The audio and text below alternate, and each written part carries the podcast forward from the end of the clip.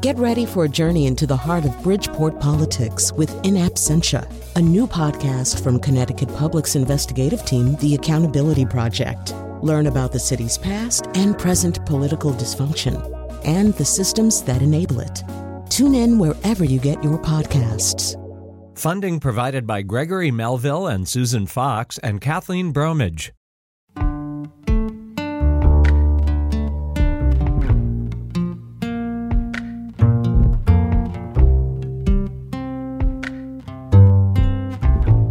This is Where We Live on Connecticut Public Radio. I'm Lucy Nalpathanchel.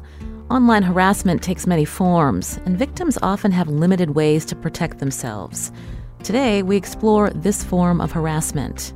Nina Jankowicz knows what it's like. She was targeted by political disinformation campaigns and on social media. She's the author of How to Be a Woman Online Surviving Abuse and Harassment and How to Fight Back. She described the social media attacks on her to WHYY's Fresh Air earlier this year, saying, It's not just mean words on the internet, it was real, violent threats to her and her family, as well as attacks on her very being. Jankowicz joins us. Coming up, we learn how an online forum called Kiwi Farms served as a platform for users to dox and torment transgender and neurodivergent people. And later we ask whether the Alex Jones verdict could influence how people behave. Have you experienced online harassment? We want to hear from you too. You can join us 888-720-9677. That's 888-720-WNPR or find us on Facebook and Twitter at Where We Live. Today we'll be talking about adult themes, and this episode is not appropriate for young listeners and for listeners who may find the topic disturbing. With us on Zoom now is Nina Jankowicz. Vice President at the Center for Information Resilience, a UK based nonprofit that focuses on countering misinformation, documenting human rights abuse, and combating online harms. Nina, welcome to our show. Thanks for having me. I guess first off, how did you get interested in disinformation and also um, researching online harassment? Yeah, so the lens that I look at all of this stuff through is is the lens of Russia. Actually, I, I did my degree in Russian studies, uh, did a graduate degree in kind of the region as well, and spent my early first few years of my career uh, working for an organization that did democracy support for organizations in Central and Eastern Europe and around the world. And I saw a lot of the partners that we were working with in places like Russia, Belarus, and Ukraine being targeted with uh, what back then we called you know just russian propaganda because it was uh, domestically oriented. We weren't quite in the era of you know global disinformation campaigns yet but it was really a precursor to what we saw in the 2016 election. Uh, and then i spent the years of 2016 and 2017 in Ukraine, advising the foreign ministry there on strategic communications. So, this was already after the war in Ukraine that has escalated now, began in 2014. And of course, during the US election. Um, and that's when I really started to think about how, you know, the West approaches disinformation with a lot of hubris. Uh, we think we're the first people that this has ever happened to, to, but it's our allies in Central and Eastern Europe that have been dealing with this for decades. And that's when I really got interested in in this field and, and how we could kind of deal with this you know existential threat to democracy. Um, and during that research that i was doing out in ukraine i came across stories of women who had been targeted by the kremlin. Uh, they were opposition figures uh, journalists and in general you know women with opinions really out there in their countries. And they had been targeted with this you know sexualized and gendered disinformation that uh, tried to paint them as people who were untrustworthy, people who were, you know, um, not part of the patriarchal society that their countries, uh, you know, were, were grounded on. Um, and that's when I really started to research online hate and, and gender disinformation. We often talk about you know racial cleavages or economic cleavages when we talk about disinformation but very very few people were even mentioning gender as a cleavage even though uh, of course hillary clinton was targeted with a lot of uh, similar attacks during her campaign. And so since then i've been researching not only how russia uh, uses this tactic but how iran and china use it and how frankly domestic actors in our own political discourse use it against women to silence us. Right. and then I, I understand you got a dream job. job working, I believe, with the U.S. Department of Homeland Security to counter disinformation. You then became a target. Can you tell our listeners more?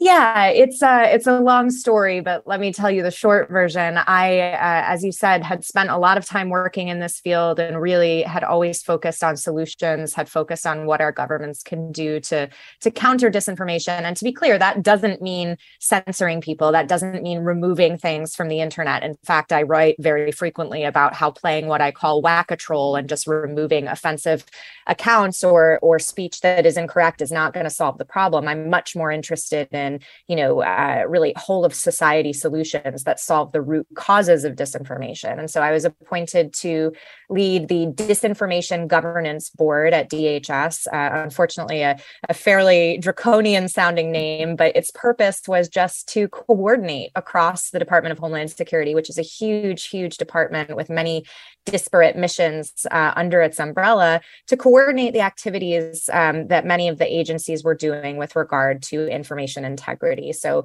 uh, looking at how FEMA was helping connect people with good information around natural natural disasters, um, looking at how Customs and Border Protection was trying to dispel disinformation around uh, irregular migration to the United States from the southern border, and of course, you know the Cybersecurity and Infrastructure Security Agency (CISA) deals with uh, disinformation around elections, and that's just that's just a few of the things that uh, we were looking at, and it was just a coordinating body, and unfortunately. Um, because the department coordinated and uh, communicated rather in a fairly opaque way about the mission, um, that informational vacuum was filled in by uh, political partisans who called the department and uh, the board a ministry of truth said that i was going to be america's chief censor or a truth czar which was the farthest thing from the truth possible. Um, and in that vacuum of information they also started digging around in my personal life targeting me and my family. I was eight and a half months pregnant at the time the board was announced, and uh, they started talking about, you know, my my pregnancy and marital status. Uh, we were doxxed. We received letters to our home and phone calls to our personal um, numbers, and uh, I was receiving violent threats on a regular basis. And in fact, I still receive uh, at least a few of them a week. Um, and in fact, there's off, often influxes when I'm mentioned on, you know, Fox News or another right wing channel, uh, or when senators and members of Congress are mentioning me on the House floor, which happens fairly frequently. So it's um it's really shocking the degree to which my life was changed simply for wanting to serve my country in uh, my area of expertise. And as a result of both uh, the the department's kind of inability to counter those lies and stick up for me, the woman that they brought in to lead this effort, as well as the the harassment against my family, I decided to leave the department just over five months ago. Mm. That's a lot, and I'm sorry that happened to you, Nina. Uh, when we think about um, how this this kind of spiraled, maybe uh, explain to our listeners in terms of how uh, influencers or how people would post this disinformation about the role about and the gendered abuse that you experienced and and how it became um, you know more than just a trickle and i'm wondering if you can talk more about that. Yeah it, it happened fairly quickly. So um, the announcement went out one morning and by uh, 1 or 2 p.m. that afternoon, a prominent conservative influencer with over a million Twitter followers had posted that uh, the board was a ministry of truth. And again, I was a disinformation czar, which was false. Um, and immediately from there, uh, the the kind of abuse and threats escalated fairly quickly. By that evening, uh, my husband and I were looking at how to install a security camera in the front of our house because I, as I've studied this and I knew where it was going. Um, the next day, I was uh, on Fox News almost all day. Not me personally, but images of me, uh, discussion of me, uh, videos I had posted on the internet, and that's when the threats started to get really quite um, disturbing. Mm-hmm. Uh, and then from there, again, um, members of Congress engaged in in this behavior as well. Just you know, sharing falsehoods on on the floor of Congress, calling press conferences. Uh, which led to um, it's not just you know Twitter DMs or mm-hmm. or tweets. It was emails to me on my personal email address. It was again mail to my home and to the department. It was uh, you know linkedin messages people doing this under under their real names and saying things like um, you know, this is our 1776 moment, or uh, you've committed treason and you deserve to be punished, and, and things that I can't really repeat on air. Um, along with sexualized threats as well. My my face appeared on uh, a a manual that somebody put together for impro- improvised um, munitions, right? So like real threats to to me and my family. Um, and I the thing that still, you know, five months later that really bothers me is that the influencers and the members of Congress and all of the pundits who engaged in this just gross speculation and that's like the most diplomatic thing that you could say about it. Uh, i think it was quite deliberate uh, obfuscation of, of the truth. They knew what they were saying was false they also knew that the people that follow them on the internet are um, you know apt to engage in this behavior. This is not something that is an outlier. This happens a lot. Uh, it is you know shown in what happened with uh, folks who are doxxed and targeted, uh, like the the gamer Keffals recently, who was doxxed. Uh, it happened to the Alex Jones, uh, you know, targets of abuse, the the families from Sandy Hook um, this is not new. And I think we need to have some accountability and responsibility. Um, these people are profiting off of it. They are selling ads, they are profiting in power as well. Um, and what they're doing is just trying to evoke fear in people to continue engagement in their shows, in their platforms, and they're ruining lives in the process. Now, I'm going to keep speaking out about this and I'm going to not let folks get away with it. And I'm very focused on changing the way that the internet works for those who come after me. Um, but I, I, really do think that people need to recognize there's not a, a, nice little neat split between the online and the offline anymore, mm-hmm. uh, particularly in the age of, of COVID, where so much of our work and social lives has moved online if you are trying to drive people off the internet not only from expressing themselves in a democratic way but just in connecting with other humans in general you're really affecting their day-to-day lives and it shouldn't be something that we view as part of the political discourse in america it should be unacceptable to everybody and Nina, you're exactly right. The consequences of the people who have been targeted versus those who perpetuate uh, these these lies, these these abuses online, because that's the that's the goal, right? To silence people. Uh, you know, you resigned again from this job that you were really looking forward to, but you have chosen uh, not to stay silent. But that's um, you know hard for some people uh, to even attempt because of how insidious this is.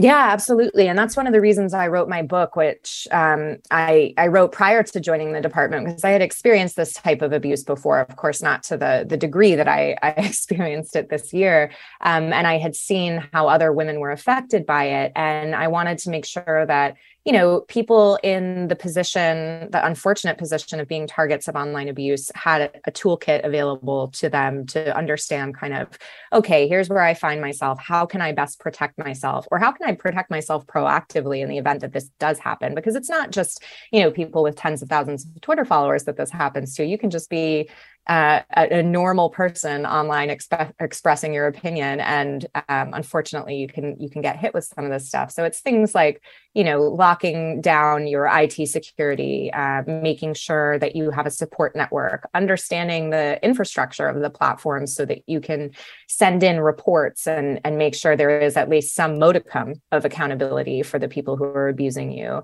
Uh, it's not enough. It it puts the onus on the target of the abuse in to take care care of this stuff when you know there are multi-billion dollar corporations profiting off of it as well as the individual influencers who are making money off of these things as well um, but at least I hope it helps women and other marginalized communities hold their ground because our democracy can't function if 50% of the population is too afraid to make their voice heard. And mm-hmm. uh, I know that, you know, for the women, the young women who I mentor, my students, et cetera, um, this stuff matters to see women continuing to speak out in the face of this you know, ridiculous and unfortunately very normal abuse.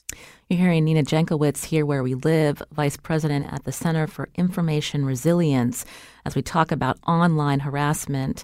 Her organization is a UK based nonprofit that focuses on countering misinformation, documenting human rights abuse, and combating online harms.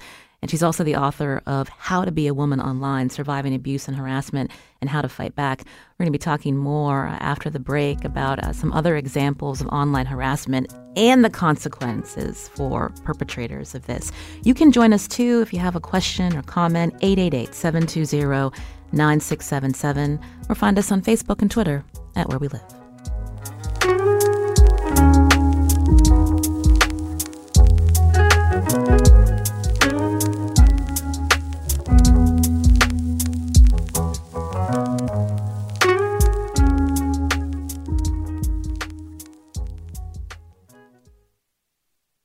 This is Where We Live on Connecticut Public. I'm Lucy Nalpathanchel.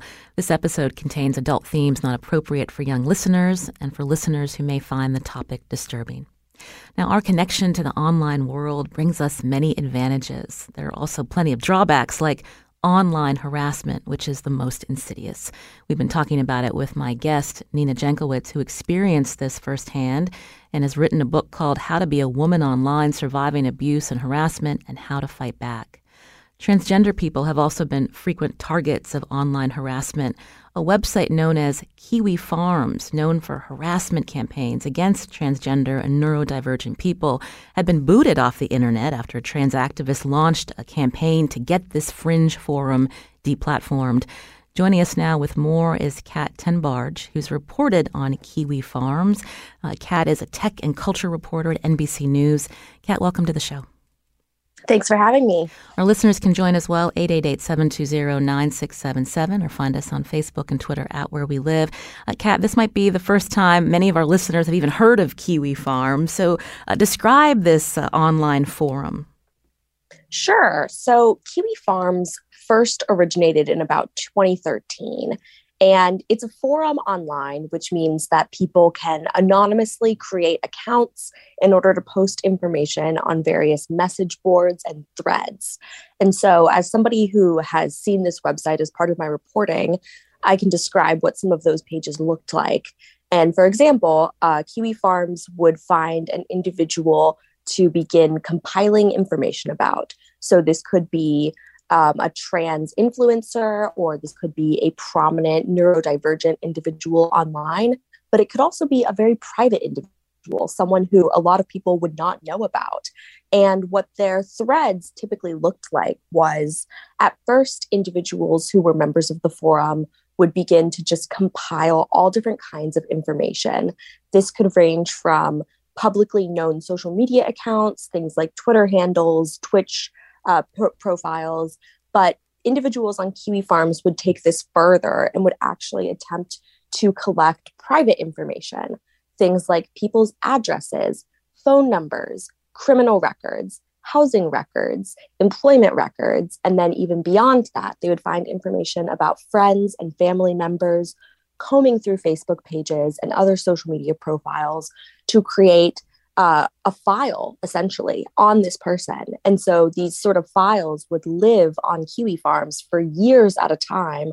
And they would serve as a place where people could come with the intent to harass or defame or maliciously discuss these individuals. And as we've seen in many different cases with these individuals, that harassment would jump from just Kiwi farms into having real life consequences. Mm. So, everything you've described, this releasing of personal information, posting it online, that's what doxing is. Yes. Uh, when uh, we think about uh, the consequences, as we were talking with Nina earlier, I mean, this harassment is so severe, it has led some people who've been targeted to die by suicide. Yes. What can you tell us about that? So, in the cases of some of these individuals, and I think this is a really important facet of Kiwi farms that oftentimes people maybe underestimate or don't realize is that yes, they do target high profile individuals, but I think in these cases where uh, individuals unfortunately died by suicide, a lot of times they weren't particularly well known. And so, what you have happening here is an individual who may already be relatively isolated from their community. Um, I think Kiwi Farms members maliciously targeted individuals who may have had uh, you know past histories of mental illness or who may maybe openly struggled with things like suicidal ideation or a desire to die by suicide. And so they find these very vulnerable people and can stage literally years long campaigns uh, that can include defamatory information, making up things that these individuals were supposedly having having done that weren't true, saying things like in the example of transgender people, they would make up really malicious fables of them being predatory toward young people or toward people in their own communities. And people were ultimately, I think, just feeling like they couldn't escape from the harassment and the online history of kiwi farms that had followed them. And so, in the case of some of these individuals who died by suicide, they left behind uh, notes or they maybe left behind statements about some of the motivations that they had. And Kiwi Farms was actually mentioned as one of the driving factors that led these individuals to make that choice. Mm-hmm. Again, this was an online fringe forum that existed since 2013. So it wasn't until uh, a woman by the name of Clara Sorrenti, uh, better known uh, online as Keffals, a trans activist, a target of Kiwi Farms, uh, this is her describing how she was targeted, and this audio is from CNN. And I thought that if I got far away and went to a different continent, they wouldn't be able to do the same thing. And then it turned out I was wrong. They were able to cross reference what they saw on the bed sheets with every other hotel in the city until they found out that the specific bed sheets only had a pattern in this one hotel that I was staying at. People have been trying to get this site offline for nearly a decade.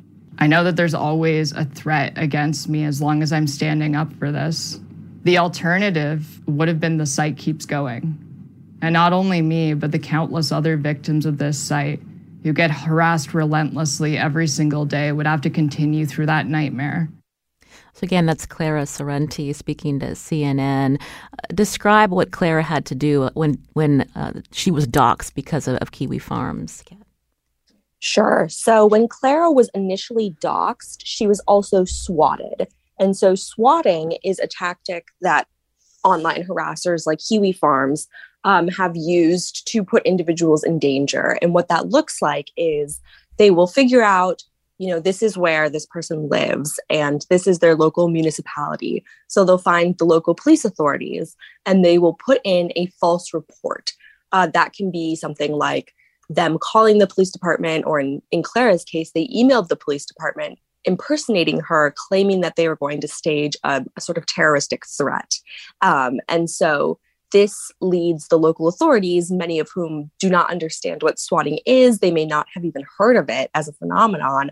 They will believe that the person, in this case, Clara, poses a threat and so will send a highly armed group of law enforcement to their house to confront them. And so this is an extremely dangerous situation. People have died during swattings before because, you know, the police think that they are encountering an armed threat and so that uh, that confrontation can take a lot of different forms. In Clara's case, her laptop and some of her personal items were confiscated during a brief investigation. Ultimately, to explain to the local authorities what had happened, and they sort of apologized and said, you know, now we're going to investigate the source of this false report. But in a lot of cases, it can be too late. And so in Clara's case, even though she was able to escape that imminent threat, she, as described in that audio, she went to a local hotel. The hotel was determined, like they found the location. They hacked into her Uber account and sent her groceries. They bought groceries from her account and sent them to the hotel. And so then she actually left Canada, her home country, and went to the UK and was privately, she did not disclose this to the internet, but she was privately staying at a location in Ireland. And again, it was they were able to determine where she was, and someone actually showed up outside of the place she was staying and posted a picture online that showed them holding up a, a written threat outside of this location. Um, so it just goes to show the extent and the lengths to which people will take to continue these harassment campaigns. Tell us more about Clara. Again, Clara is a trans activist. Uh, what made Kiwi Farm users target Clara? Um, with, because she had a pretty big following, uh, again, uh, um, with which Twitch streamers, which is a site that gamers use. Can you describe that more, Kat? For sure. So, Clara is somebody who I think, like a lot of average Twitch users, didn't set out to have a huge platform. Rather, she was just an average person who enjoyed playing video games and using the platform Twitch. But because she's transgender, she started to speak up during her streams about some of the political issues facing transgender people, especially in the United States, uh, where recent legislation has been put in place to attempt to stop kids from uh, you know exploring their gender identity or taking steps to medically transition so clara began to speak out about these issues and that was a very engaging sort of material for other young transgender people or just other young people who are engaged in these topics and so her platform on twitch grew very quickly um, and her style of combating this type of content that was discriminatory towards trans people was she really met it head on. So she engaged in a lot of debate style tactics. You know, she would directly address some of the biggest influencers spreading transphobic rhetoric. And because of her really, um, because of her extremely abrupt style where she would sort of meet these things head on it attracted a lot of positive attention, but it also attracted a lot of negative attention. And I think that that's something that Clara has always exemplified throughout her online career is she doesn't back down, she doesn't shy away. Um, in a lot of cases with Kiwi Farms, when people first start getting noticed by the site and the site starts compiling information about them and harassing them, I think people's initial uh, idea of what to do is to just stay silent about it. Don't attract more attention, you know, saying, hey, this is a problem I'm experiencing, a lot of people think that that will make the problem worse. And in Clara's case, she was extremely transparent with her audience about what was happening every step of the way. This may have led to escalation from Kiwi Farms members, but it also led to Clara gaining more and more public support and more and more media coverage. You're hearing Kat Tenbarge here where we live, a tech and culture reporter at NBC News. Uh, so, given Clara's strength uh, to meet this head on, uh, despite, um, again, this insidious nature of of uh, posting about uh, all of her personal information, following her when she felt she had to flee her home country, she was able to get Kiwi Farms shut down. So, what's the status today? So, Kiwi Farms has returned to some capacity, but it's not the same as it was before. Essentially, the way that Kiwi Farms was operating, in the way that you could literally just Google it and any average internet user could access Kiwi Farms, they were able to do that because of a service called Cloudflare. Uh, Cloudflare does provide hosting services for websites, but they weren't hosting Kiwi Farms. Uh, what they were doing was they were providing a form of web protection services to the website. And so Clara's campaign was to get Cloudflare to drop those services, which would then enable Kiwi farms to be left vulnerable to cyber attacks that could shut the website down. And so it's it's really an, a technically interesting sort of debate because you have activists wanting to sort of fight fire with fire and attack the website, uh, at this stage, the website is currently it's self-reliant, so it's hosting itself and it's protecting itself using services that are in other countries. I think last I heard they were using some Russian services, but the site has diminished in its ability to reach people, and I would say uh, the site is not as active, perhaps, as it once was. You mentioned Cloudflare. I understand that when they were first asked to shut Kiwi Farms down or to drop services, they pushed back. Uh, and mm-hmm. the statement was, in part, quote, just as a telephone company doesn't terminate your line if you say awful, racist, bigoted things, we've concluded in consultation with politicians, policymakers, and experts that turning off security services because we think what you publish is despicable is the wrong policy.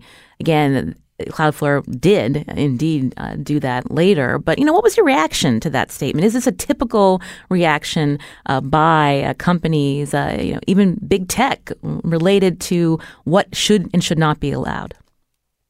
I would say this is definitely a typical sort of sentiment that we see expressed by big tech platforms. In general, there's been a sort of trend of big tech not wanting to take responsibility for the extremely harmful content that is sometimes enabled by their platforms or services. And this is something that we've been seeing over and over and over again over the past decade, particularly as social media has grown to incorporate huge parts of the population. We've also seen the spread and proliferation of extremely harmful content, content that enables real life harassment, content that pushes bigotry and division, content that includes uh, def- defamatory or fake news. And when these sort of platforms and services are confronted with the fact that they are enabling this kind of content, they don't want to be the ones who are held liable or responsible in any way. So, what Cloudflare said in that statement, it came off to a lot of people as hypocritical because in the past, Cloudflare has dropped services to websites because of you know the sort of vile content that was being hosted on them but in this case they wanted to draw a line in the sand and what's really interesting is just a couple of days later they reversed course and they did mm. drop kiwi farms from their services Kat, you're a journalist. You're covering this fringe platform. Again, uh, it it causes a lot of harm to others. Were you ever worried they'd do this to you? Have you been targeted? I definitely was aware that that could be a possibility. Uh, some of my colleagues and peers have had Kiwi Farms pages created about them. So it was absolutely something that I knew could happen. And while I don't believe there's ever been a page created for me personally, I've definitely been mentioned on the site and in conversations. Uh, but for me, I think, and for a lot of journalists who cover these types of things, we just recognize it as as part of the as part of the job really. It's unfortunate and i think that there's a lot more that newsrooms and people in the media industry could be doing to support journalists and help them combat these things. But once you start covering these fringe online spaces or even mainstream spaces you will often find yourself being targeted by the exact same by the exact same forces and people. Mm-hmm. You can join us as we talk about online harassment with my guest. Again, Kat Tenbarge is here from NBC News, a tech and culture reporter. Our number, 888-720-9677, or find us on Facebook and Twitter at Where We Live. Uh, Nina is still with us, Nina Jankowicz. I, I, wonder if you could respond to what we've heard from Kat. Uh, and again, um, you know, there is this belief out there that this kind of harassment is protected by free speech. How do you respond, Nina? So, the comparison that I often make is that if these threats, if this harassment were happening on the street, you would be able to get a restraining order. I've had, you know, people send me multiple messages like this. Um, and there are ways to try to bring people up on cyber harassment charges. Uh, unfortunately, our defamation law doesn't do very much for victims of uh, targeted harassment and, and disinformation online. Um, but the long and short of it is if these people were surrounding you in a mob on the street, you would be able to call the police. And unfortunately, our legal system has not really caught up with the realities of the internet today. And uh, often local police departments either don't know how to deal with these cases or it's outside of their jurisdiction because it's across state lines. Uh, and again, the onus then becomes on the target of the harassment rather than on you know the law enforcement agencies that are meant to be protecting us on the social media platforms that have a duty of care toward their users. Uh, it absolutely is not just uh, a disagreement that we're talking about online. It is vile, vicious sexualized uh, threatening language. And for me you know you don't have the right to frankly send death threats to somebody just because you disagree with them politically. Uh, you have a right to disagree with me but that's not what we're talking about here. I'm happy to entertain disagreements online but these things are not only you know covered by the terms of service that the uh, social media platforms have. They're just not enforcing those terms of service. Uh, they wouldn't necessarily be covered in real life. And so I think it's time to step up uh, and make sure that you know the the online and the offline realms of our lives are covered by the same sorts of mm. laws. Coming up, we're going to talk with you, Nina, and hear from you about how other countries are responding. Before we get to that, though, a Kat, I wanted to go back to you because I believe a hacker breached Kiwi Farms and got information on all the users. How did that go? Yes. So, like I mentioned earlier, it's a really interesting sort of technical and ethical discussion happening around Kiwi Farms because you have a lot of uh, independent internet activists who are often operating totally anonymously who are kind of fighting fire with fire. So a lot of people, you know, would on its face look at something like hacking and releasing, you know, the information of users on a forum as something that is unethical, in some cases even illegal.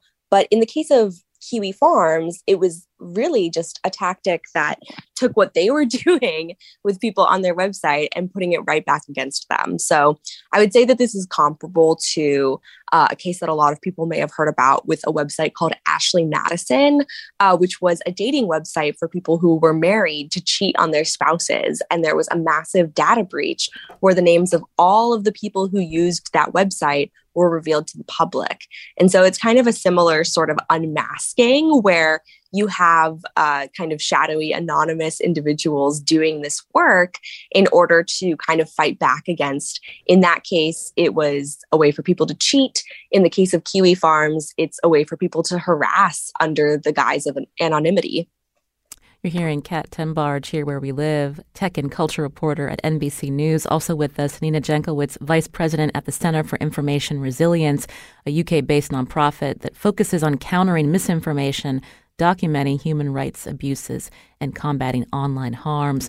More with them after a short break. You can join us too. Find us on Facebook and Twitter at Where We Live.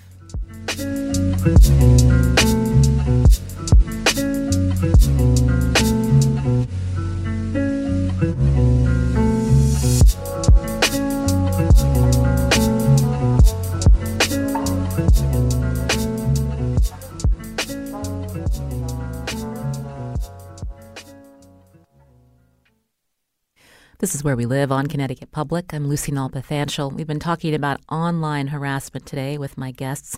Now, our conversation comes one week after conspiracy theorist and influencer Alex Jones was ordered to pay nearly $1 billion to families of the 2012 Sandy Hook mass shooting victims. A jury sided with the plaintiffs over Jones's false claims about the tragedy, which led his InfoWars followers and others to harass and send death threats to these families.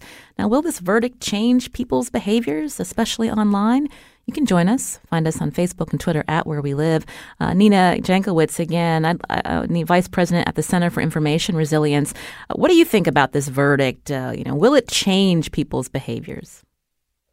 Course, I'm I'm pleased to see there's some justice for the Sandy Hook families who have gone through just unimaginable tragedy after tragedy. But I don't think in this case we're really going to see a, a trickle down effect in terms of online abuse and harassment because what has happened is the bar has been set so high right uh, alex jones did the unimaginable for for many many years profiting off of these families personal tragedies uh, and and kind of turning a blind eye to the trickle down harassment that his commentary if you can call it that inspired. And for those people who are undergoing much less uh, diffuse harassment campaigns, ones that are perhaps shorter, uh, there is still going to be a, an extremely high bar for them to get any justice. And again, that lack of accountability, lack of justice, not just in our legal system, but in the social media platforms that aren't you know upholding their duty of care to uh, to their users and and enacting their terms of service enforcing their terms of service uh, there's just no accountability in this space and while you know it might be a, uh, a, a kind of detriment to those who are seeking to profit off of this in the future i haven't seen any real change in behavior. In fact, we see many of the people who are engaging in similar conspiratorial, harassing rhetoric in the conservative social media sphere uh, you know, mourning um, the Alex Jones verdict and saying that it is a uh, an infraction on freedom of speech, mm. uh, rather than you know trying to reevaluate their own behavior. So, unfortunately, while I'm uh, pleased for the families and hope that this puts an end to the suffering that they've gone through, I don't think that it is going to send the necessary uh, the necessary signal, especially to the downstream harassers who have been inspired by people like Alex mm. Jones. And you know, what about other countries? How are they addressing online harassment and uh, the people uh, perpetuating this abuse?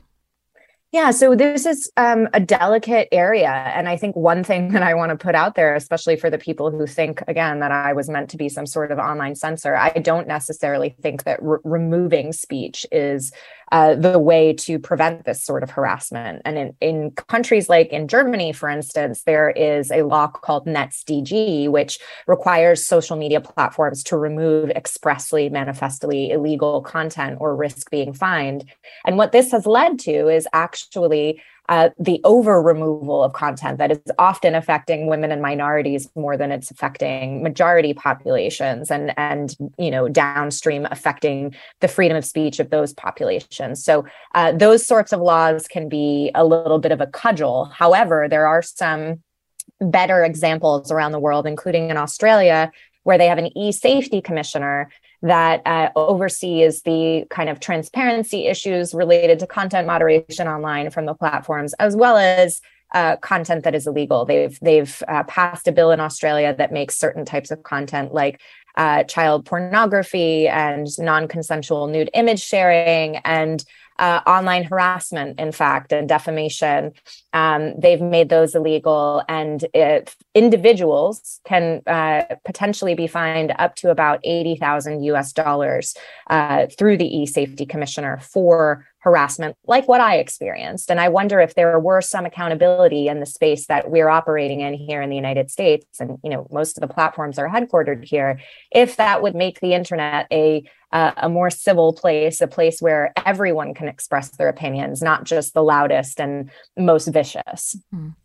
Uh, when we think about big tech uh, and, the websites that are profiting, I think you've, Nina, you've talked about something called malign creativity, ways that people get around uh, how AI uh, that's being used to, I guess, um, you know, check on what's being posted and, and you know maybe to deter or some ways uh, hide uh, what people are saying. This is what some tech companies have uh, have done, but you know, I'm just wondering if you can talk about how people are getting around this and how that, that pokes and pokes into some of these or shows the holes of of this kind of, of enforcement. Yeah, absolutely. So I did some research uh, during the 2020 election when I was a research fellow at the Wilson Center. And we looked at the ways that uh, women who were running for office in the United States, New Zealand, the UK, and Canada were being targeted with gendered disinformation and harassment. And you'd think that, okay, you can just make a list of the uh, insults that people use against women all the time, and that'll bring up everything in, in that universe. And actually, what we found is there was a whole whole other universe of stuff that the platforms weren't finding because people were deliberately attempting to evade detection through what we call malign creativity. So rather than use the B word, uh, what people would write would be B exclamation point TCH, right? And and the AI that's searching for uh, that sort of content would ne- not necessarily be uh, tripped up by that. Um, they would use image-based harassment, so something that uh, men like to to use a lot, especially for women in their 30s, and I have gotten this one very frequently, is uh, images of empty egg cartons, which are meant to say uh, your you know your your fertility clock is ticking. You should get out of the national security space and go make babies, things like that, or you know these um, very specific nicknames to uh, describe their targets. So, against Kamala Harris, for instance, uh, during the 2020 election, uh, the Biden Harris campaign was often referred to as pee pads and knee pads or Joe and the hoe, mm. which was uh, meant to kind of elude that uh, Kamala Harris had slept her way to the top, this disinformation narrative that was uh, quite prominent during the 2020 election. And so, um, what we found and, and what we're asking for is that the social media platforms be a bit more proactive in their detection of these narratives, right? Uh, these are multi billion dollar corporations. I had a research team of six people. We found hundreds of thousands of instances of abuse and disinformation. And until we rang the alarm bell about it, a lot of it was just allowed to persist despite uh, actively and explicitly violating the terms of service that the social media platforms had had put out there themselves. Mm. We've got another presidential election uh, in 2024. Um, what are your main concerns, Nina, when you see the way uh, these actors um, are using uh, the internet again uh, with disinformation and these harassment campaigns? I really worry about the downstream effect on young women or or even just women of any age making their voices heard online as well as marginalized communities. You know, uh, it was a beautiful moment to see Kamala Harris inaugurated as vice president of the United States. But if you look on any of her tweets or Facebook posts, if you look at, you know, even her tweets on inauguration day and you scroll down, you are very, very likely to see uh, horrific abuse, disinformation, harassment against the vice president of the United States, right? You're likely to see that against uh, probably Kat, against me. Even by being on this show here today, we are likely to generate some unfortunate, unsavory stuff against us. And that is, as Kat said, unfortunately, right now, part of the job. I wish it weren't, but it is. Uh, I worry about future generations and other women saying, you know what, I'm not going to make my voice heard. I'm not going to get involved in politics or public life because I don't want to risk having to deal with that. And I think that that is absolutely chilling. It is un American. And frankly, uh, it is something that we should all be working to change. It is not part of political discourse to receive sexualized threats just because you are a woman who has an opinion who is expressing it. Um, and that is a democratic problem. We can't have a democracy when 50% of the population is worried about the abuse that they might engender if they get involved. So I hope our politicians are waking up. I hope there's going to be more pressure put on the social media platforms, which again are profiting off of this. And I hope my fellow Americans who perhaps, you know, saw me on, on Fox News or read falsehoods about me recognize that just like for for me, you know, I'm a mom, I'm I'm a wife, I'm a, a fun-loving person. I'm just a person like you. And so are the other people that are getting abused online. We all deserve to to you know live our lives in in peace and happiness and there's nothing uh, that uh, is you know american or, or, frankly peaceful or happy about these sorts of abuse that people are willingly uh, and gleefully perpetrating mm-hmm. online. Uh, we heard from a, a, listener who asked you know if you're being harassed online you should just stay offline. How do you respond to that?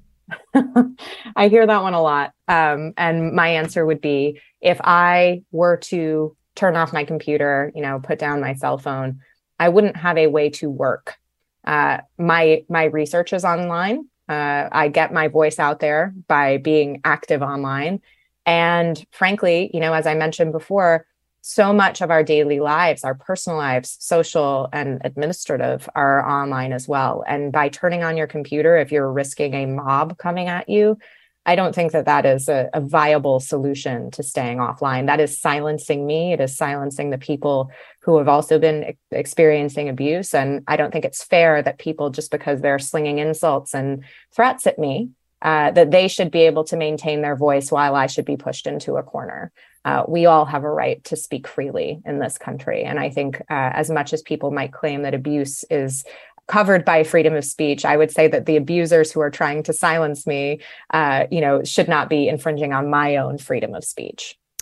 That's Nina Jankowicz, Vice President at the Center for Information Resilience, a UK based nonprofit, also author of the book How to Be a Woman Online Surviving Abuse and Harassment and How to Fight Back. Nina, thank you for your time on the show. My pleasure. Also with us, Kat Tenbarge, tech and culture reporter at NBC. Kat, thank you for your reporting. I'm Lucy Nalpathanchil. Tess Terrible produced this episode. Our technical producer today is Dylan Reyes. We'll be back tomorrow.